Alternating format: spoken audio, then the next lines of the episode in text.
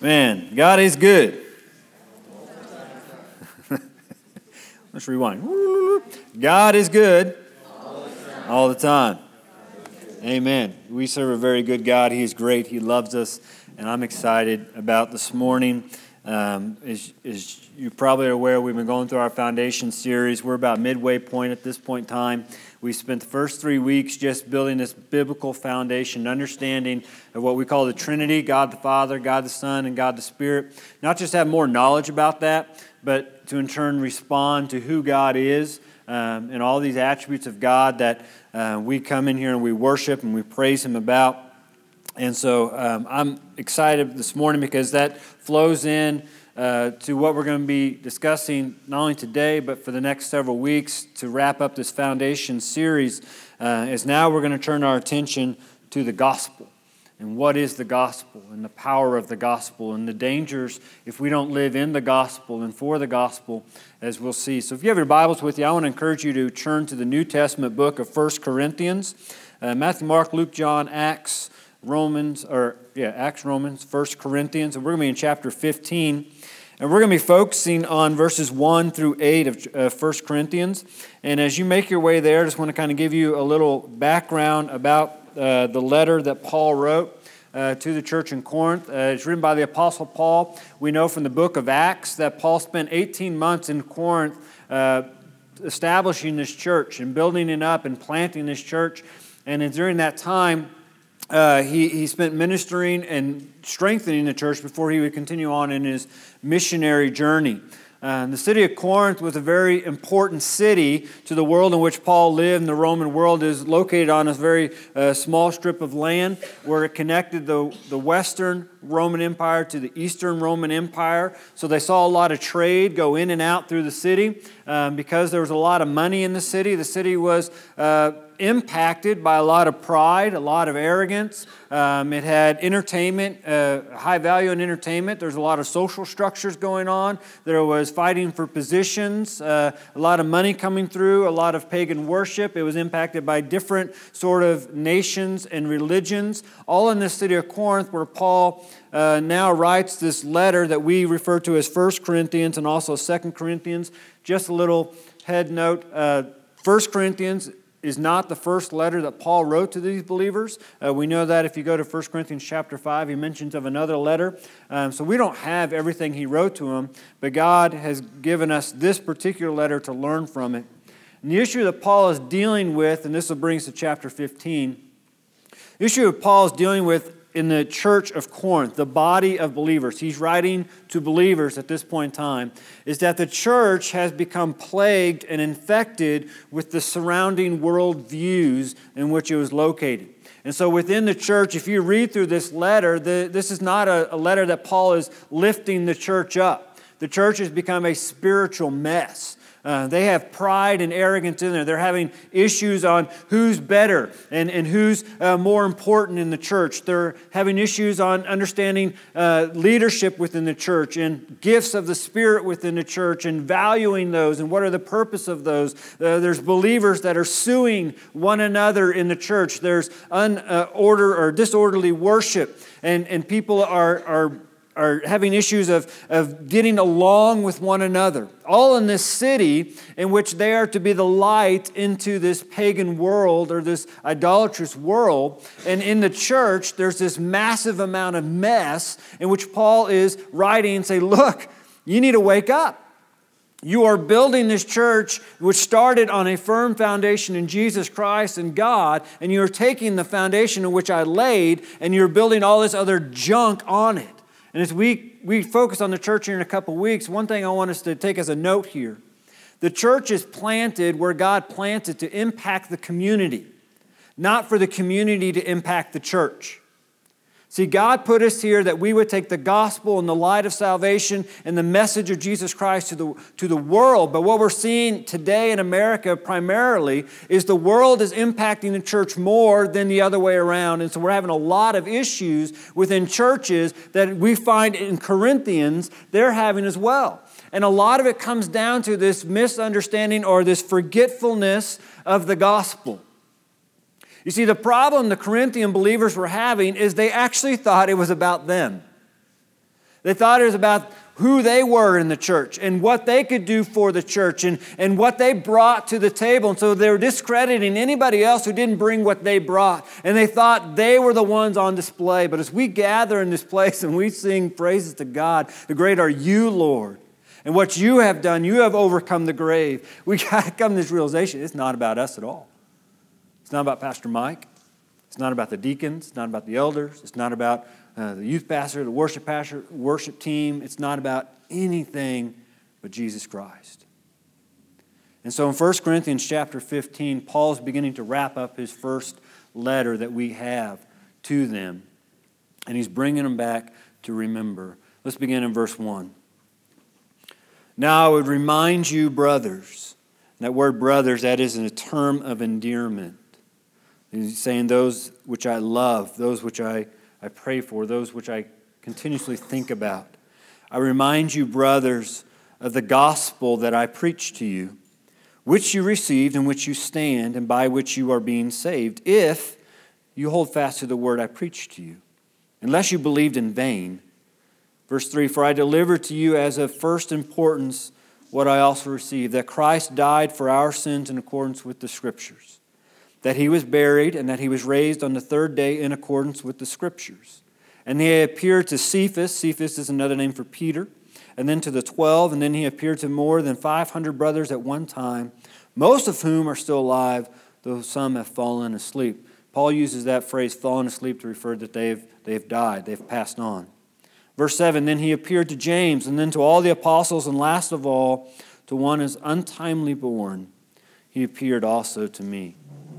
I find it interesting as we come into 1 Corinthians. A lot of us have heard a particular, almost a whole chapter out of this book every time we've gone to a wedding. One of the most popular passages out of 1 Corinthians is chapter 13, known as the love chapter. Love is patient, love is kind. And if you've been to a wedding, you've probably heard this passage of Scripture read numerous times. And I find it interesting that Paul inserts this love chapter in Corinthians because if you read through the rest of the book leading up to that, this church is a mess. They're having a lot of issues. They're, they're having a lot of things going on, and Paul is bringing it back to the focus of love. Most importantly, the focus of knowing that God loves you. And because God loves you, you should, in fact, turn love people that God has brought into your life, and that includes people in the church, but also within the community that God has placed you in. See, when we come to chapter 15, before we start digging into this understanding of the gospel, we need to understand that all the sin problems that we have in our life, and all the sin problems we see within the church, and all the sin problems we see out there in the world is, in fact, a love problem with God. Paul David Tripp writes in his book, All at a deep and often unnoticed level, sin replaces a worship of God for a worship of self. It replaces submission with self rule. It replaces gratitude with demands for more. It replaces faith with self reliance. It replaces vertical joy with horizontal envy. It replaces a rest in God's sovereignty with a quest for personal control. You see, in our life, when we have a love problem, a relationship problem with God, it manifests itself in a sin problem. And it will impact not only our life, but the people that God has placed in our life. It'll impact our family, our kids, our grandkids. It'll impact this church. And it'll impact how we can witness to this community. It all comes back to the gospel. God loves us. Because God loves us, we're called to love Him and to love others. Isn't that our statement? Love God, love people? It sounds so simple, but when we get that first part wrong, it messes everything else. In 1 Corinthians chapter 15, Paul is writing this church and he's giving them directions and instructions, and sometimes he's very emphatic. You need to knock it off. You need to stop. This is not the gospel that you are called to. This is not the way you're supposed to be living. This is not what you're supposed to be uh, lifting up and praising. This has nothing to do with the gospel. And so we come to chapter 15 and he's beginning to wrap up this letter. He has to begin with Now I remind you, brothers, of the gospel. The word gospel means what? Okay, means good news. Now we can say it all with, you know. The word gospel means good news. Good news. There, deep, Deep good news. Love it. It means good news. The word gospel comes from the Roman world. And Paul and the apostle, they didn't invent this word. It was already a word that was out in circulation being used in which the world they were ministering. They took the word gospel and applied it to Christianity. It's originally associated with, with emperor worship in Rome and that the emperor would call a time where they would celebrate with, with festivities and, and ungodly things, and they would celebrate who he was as the emperor and what he had done. In order to get the message out that we're going to have a party, he would send out evangels. And so we did evangelicals and we did evangelists, all preaching the gospel because this is what it meant. It means to declare one who is greater than you and for what he has done and to lift him up and celebrate him. So Paul takes this word gospel and he now applies it to Christianity. This is what we are to do. We are to celebrate it. We are to celebrate who God is and what God has done. We are to lift him up and we are to go out as evangelists telling others about the good news, the gospel of Jesus Christ and God. It's a constant celebration. We're called to live in joy. Jesus came to give us joy by giving us freedom, by saving us from ourselves and our sin. And this is what the gospel reminds us of. If you jump down in verse, uh, beginning in verse 3, I want us to focus first on what the gospel is and then the dangers of not remembering this. In verse 3, Paul writes, For I delivered you as of first importance. Catch that real quick. As of first importance. What Paul is saying is if you get this part wrong, it doesn't matter what you get right. If you forget this, it'll all be for nothing. It's of first importance that I preached you and you received it. And here it is that Christ died for our sins in accordance with the scriptures, that he was buried, that he was raised, on the third day in accordance with the scriptures. And then Paul goes on to talk about it, and he appeared, if you look there in verse 5, he appeared to Cephas. Verse 6, he appeared to more than 500. Verse 7, he appeared to James. The end of verse 8, he appeared also to me. This is the gospel. Jesus Christ, God in the flesh, died accordance to the scriptures. The perfect Son of God died, according to the scripture, according to the will of God, for our sins. Paul says it's all of our sins because we all sin, we all fall short. And Jesus Christ, and because God loves you and God loves me, He died to take the penalty that we should incur, that we should receive. And He did it because it was according to the will of God. He, he submitted Himself completely to God for our sins. See, what the gospel reminds us of is when I come before a holy God, you know what I bring before a holy God? Sin. Before I came to faith, I was a child of wrath. I was a son of disobedience. I was an enemy to God. Before I came into faith, that's who I was. That is what I bring. But Jesus died for me and died for us according to the scriptures, according to the will of God for our sins. So I no longer live in that, but I'm now a child of God. See, when we come to understand the gospel and how much God loves us and is for us, it's not about what we bring to the table, it's what He already did. It has nothing to do with getting Harvest Hill's name out there being the, the church to go to or the biggest church in town. Has nothing to do with that. Because we can do all that stuff and we can still miss the most important thing. It's about Jesus. See, the church in Corinth, they had forgotten that. And That's why Paul says, I have to remind you. And we can come to the same place where we can forget what God has done for us. And the way we do it is a lot of times we just get distracted. We put ourselves first before we put Jesus and put God. We want credit for things that we've done. We want people to recognize how much we are involved. It's not about us. It's about Jesus died according to the scriptures. He was buried. He was raised on the third day according to the scriptures. The power of the gospel is Jesus died for our sins but he rose. By his resurrection, we can be completely forgiven. Completely. Your seeing is in the righteousness of Christ by your faith. Nothing I deserve or we deserve. It's, that's the gospel. That's how much God loves you.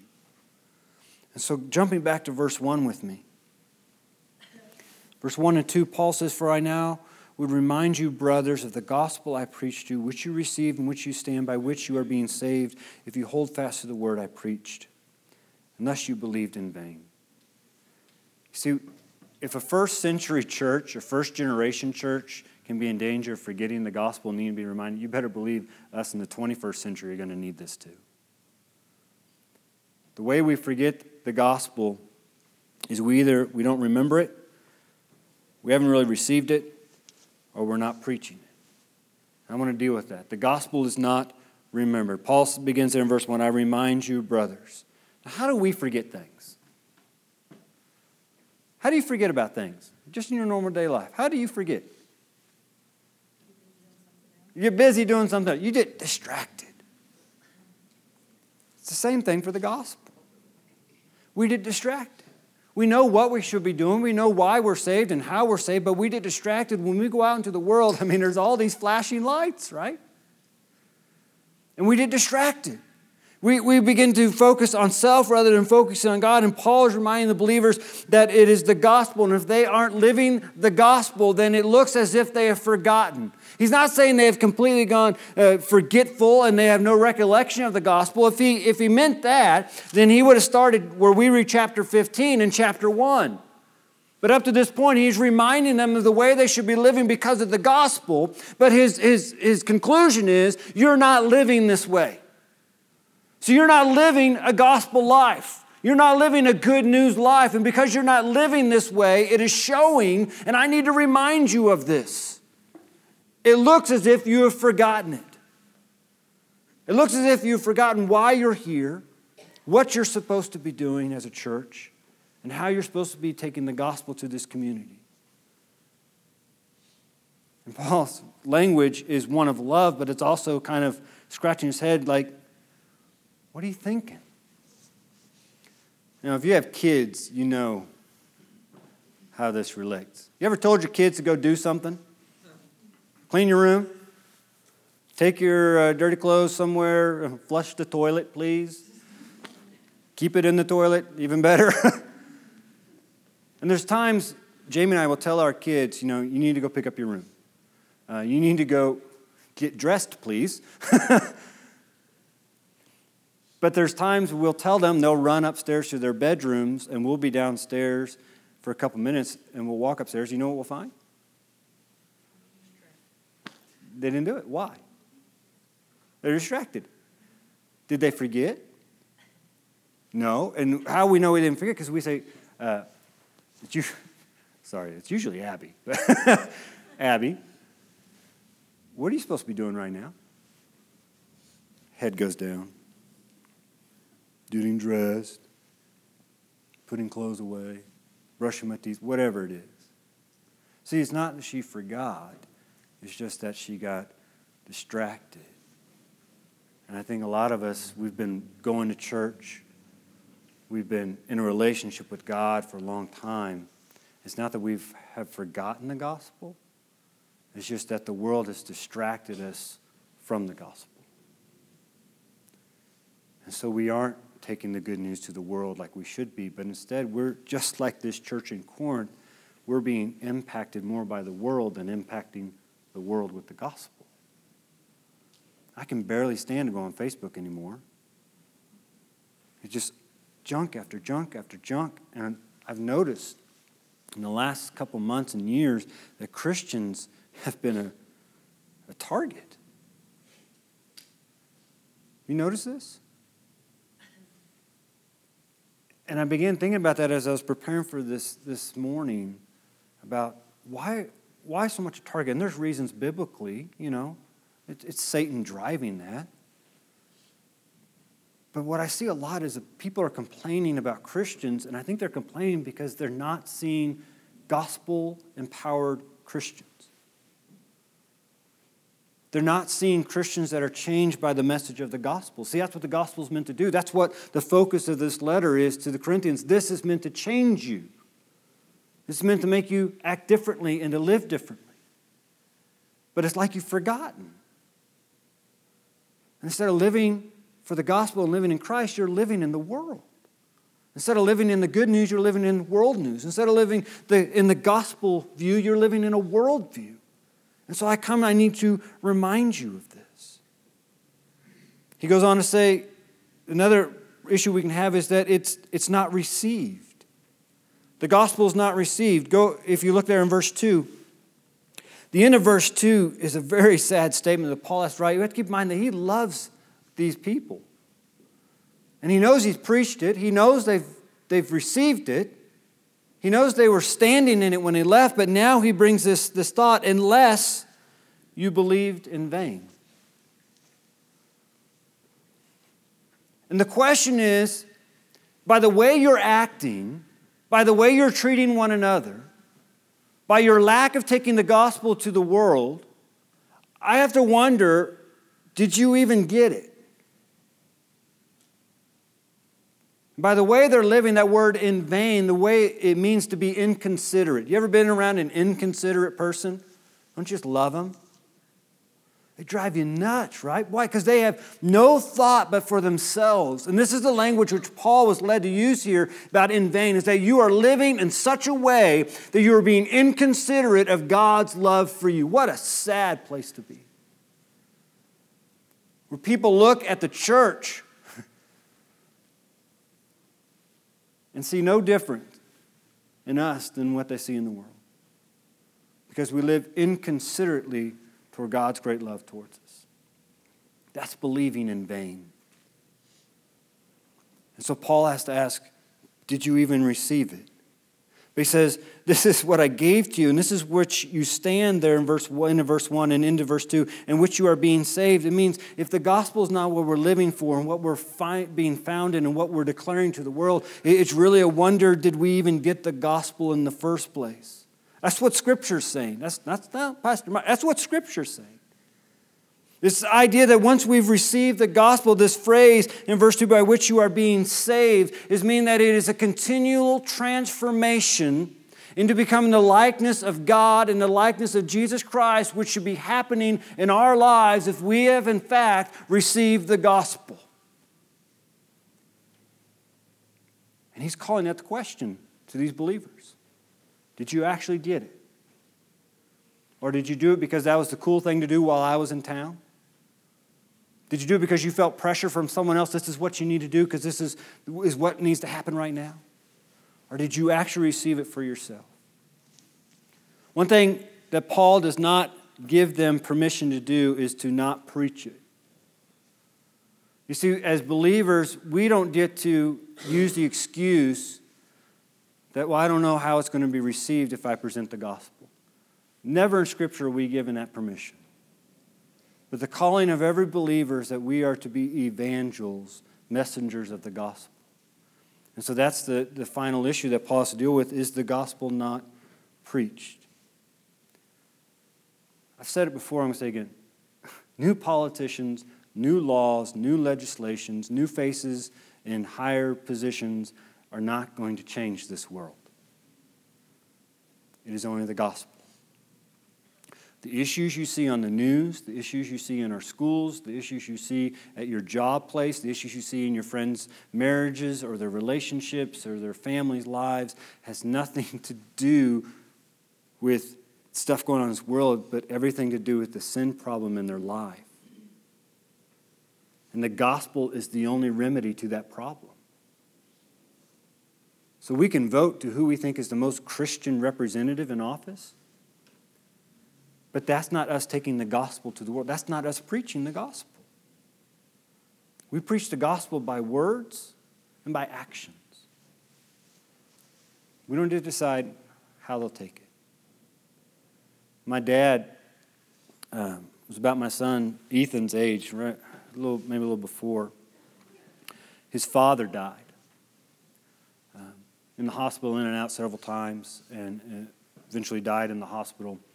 And when he died, not only left a widow, um, but five kids an older sister and four Hurchin brothers. And I can give you more stories about Hurchin boys later. My, our son's unique. She has more, he has more Jamie in her than Hurchin, I guess. But um, four Hurchin boys. And, uh, you know, the world was turned upside down. Well, in the neighborhood they lived in, there was a gentleman that knew this was going on, and he began to invest in my dad's life. He began to invite him to come over to kind of tinker around in the garage and um, help him pick up stuff in the yard and um, just, you know, be around in his life, give him encouragement. And um, my dad tells me this man um, told him about Jesus and told him about the Bible and talked to him frequently about those things.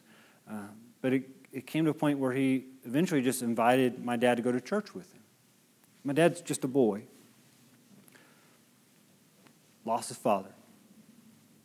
My dad was so excited that he grabbed his younger brother, Jerry, to go with him.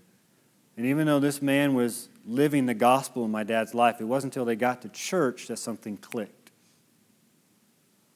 And my dad and my uncle Jerry came to know Jesus Christ as their Lord and Savior. They were so excited when they got home, they told my grandma, who's now passed on, uh, my dad's older sister and his two older brothers, uh, you got to come to church and you got to hear about this Jesus. And I don't know how long it took, but over the course of time, every individual in that family came to know the Lord. And even though my grandma passed away several years ago, I know he's with her with him in heaven. My uncle Donnie passed away a couple years ago, and I know he was saved. And he's in heaven now. My uncle Harold, crazy Harold, we'll have to edit that part out, but crazy Harold, um, he's accepted the Lord. Spoke at my grandma's funeral. My uncle Jerry, until he had some medical issues, was preaching for a while. My, my cousin Brian was in worship ministry for a while. My dad has been a pastor, I've mentioned that before, and God has used him to lead hundreds to Christ. You all know I'm a pastor. Some of you don't know my brother's also a pastor. And we've seen God use us in incredible ways to see hundreds more come to Christ.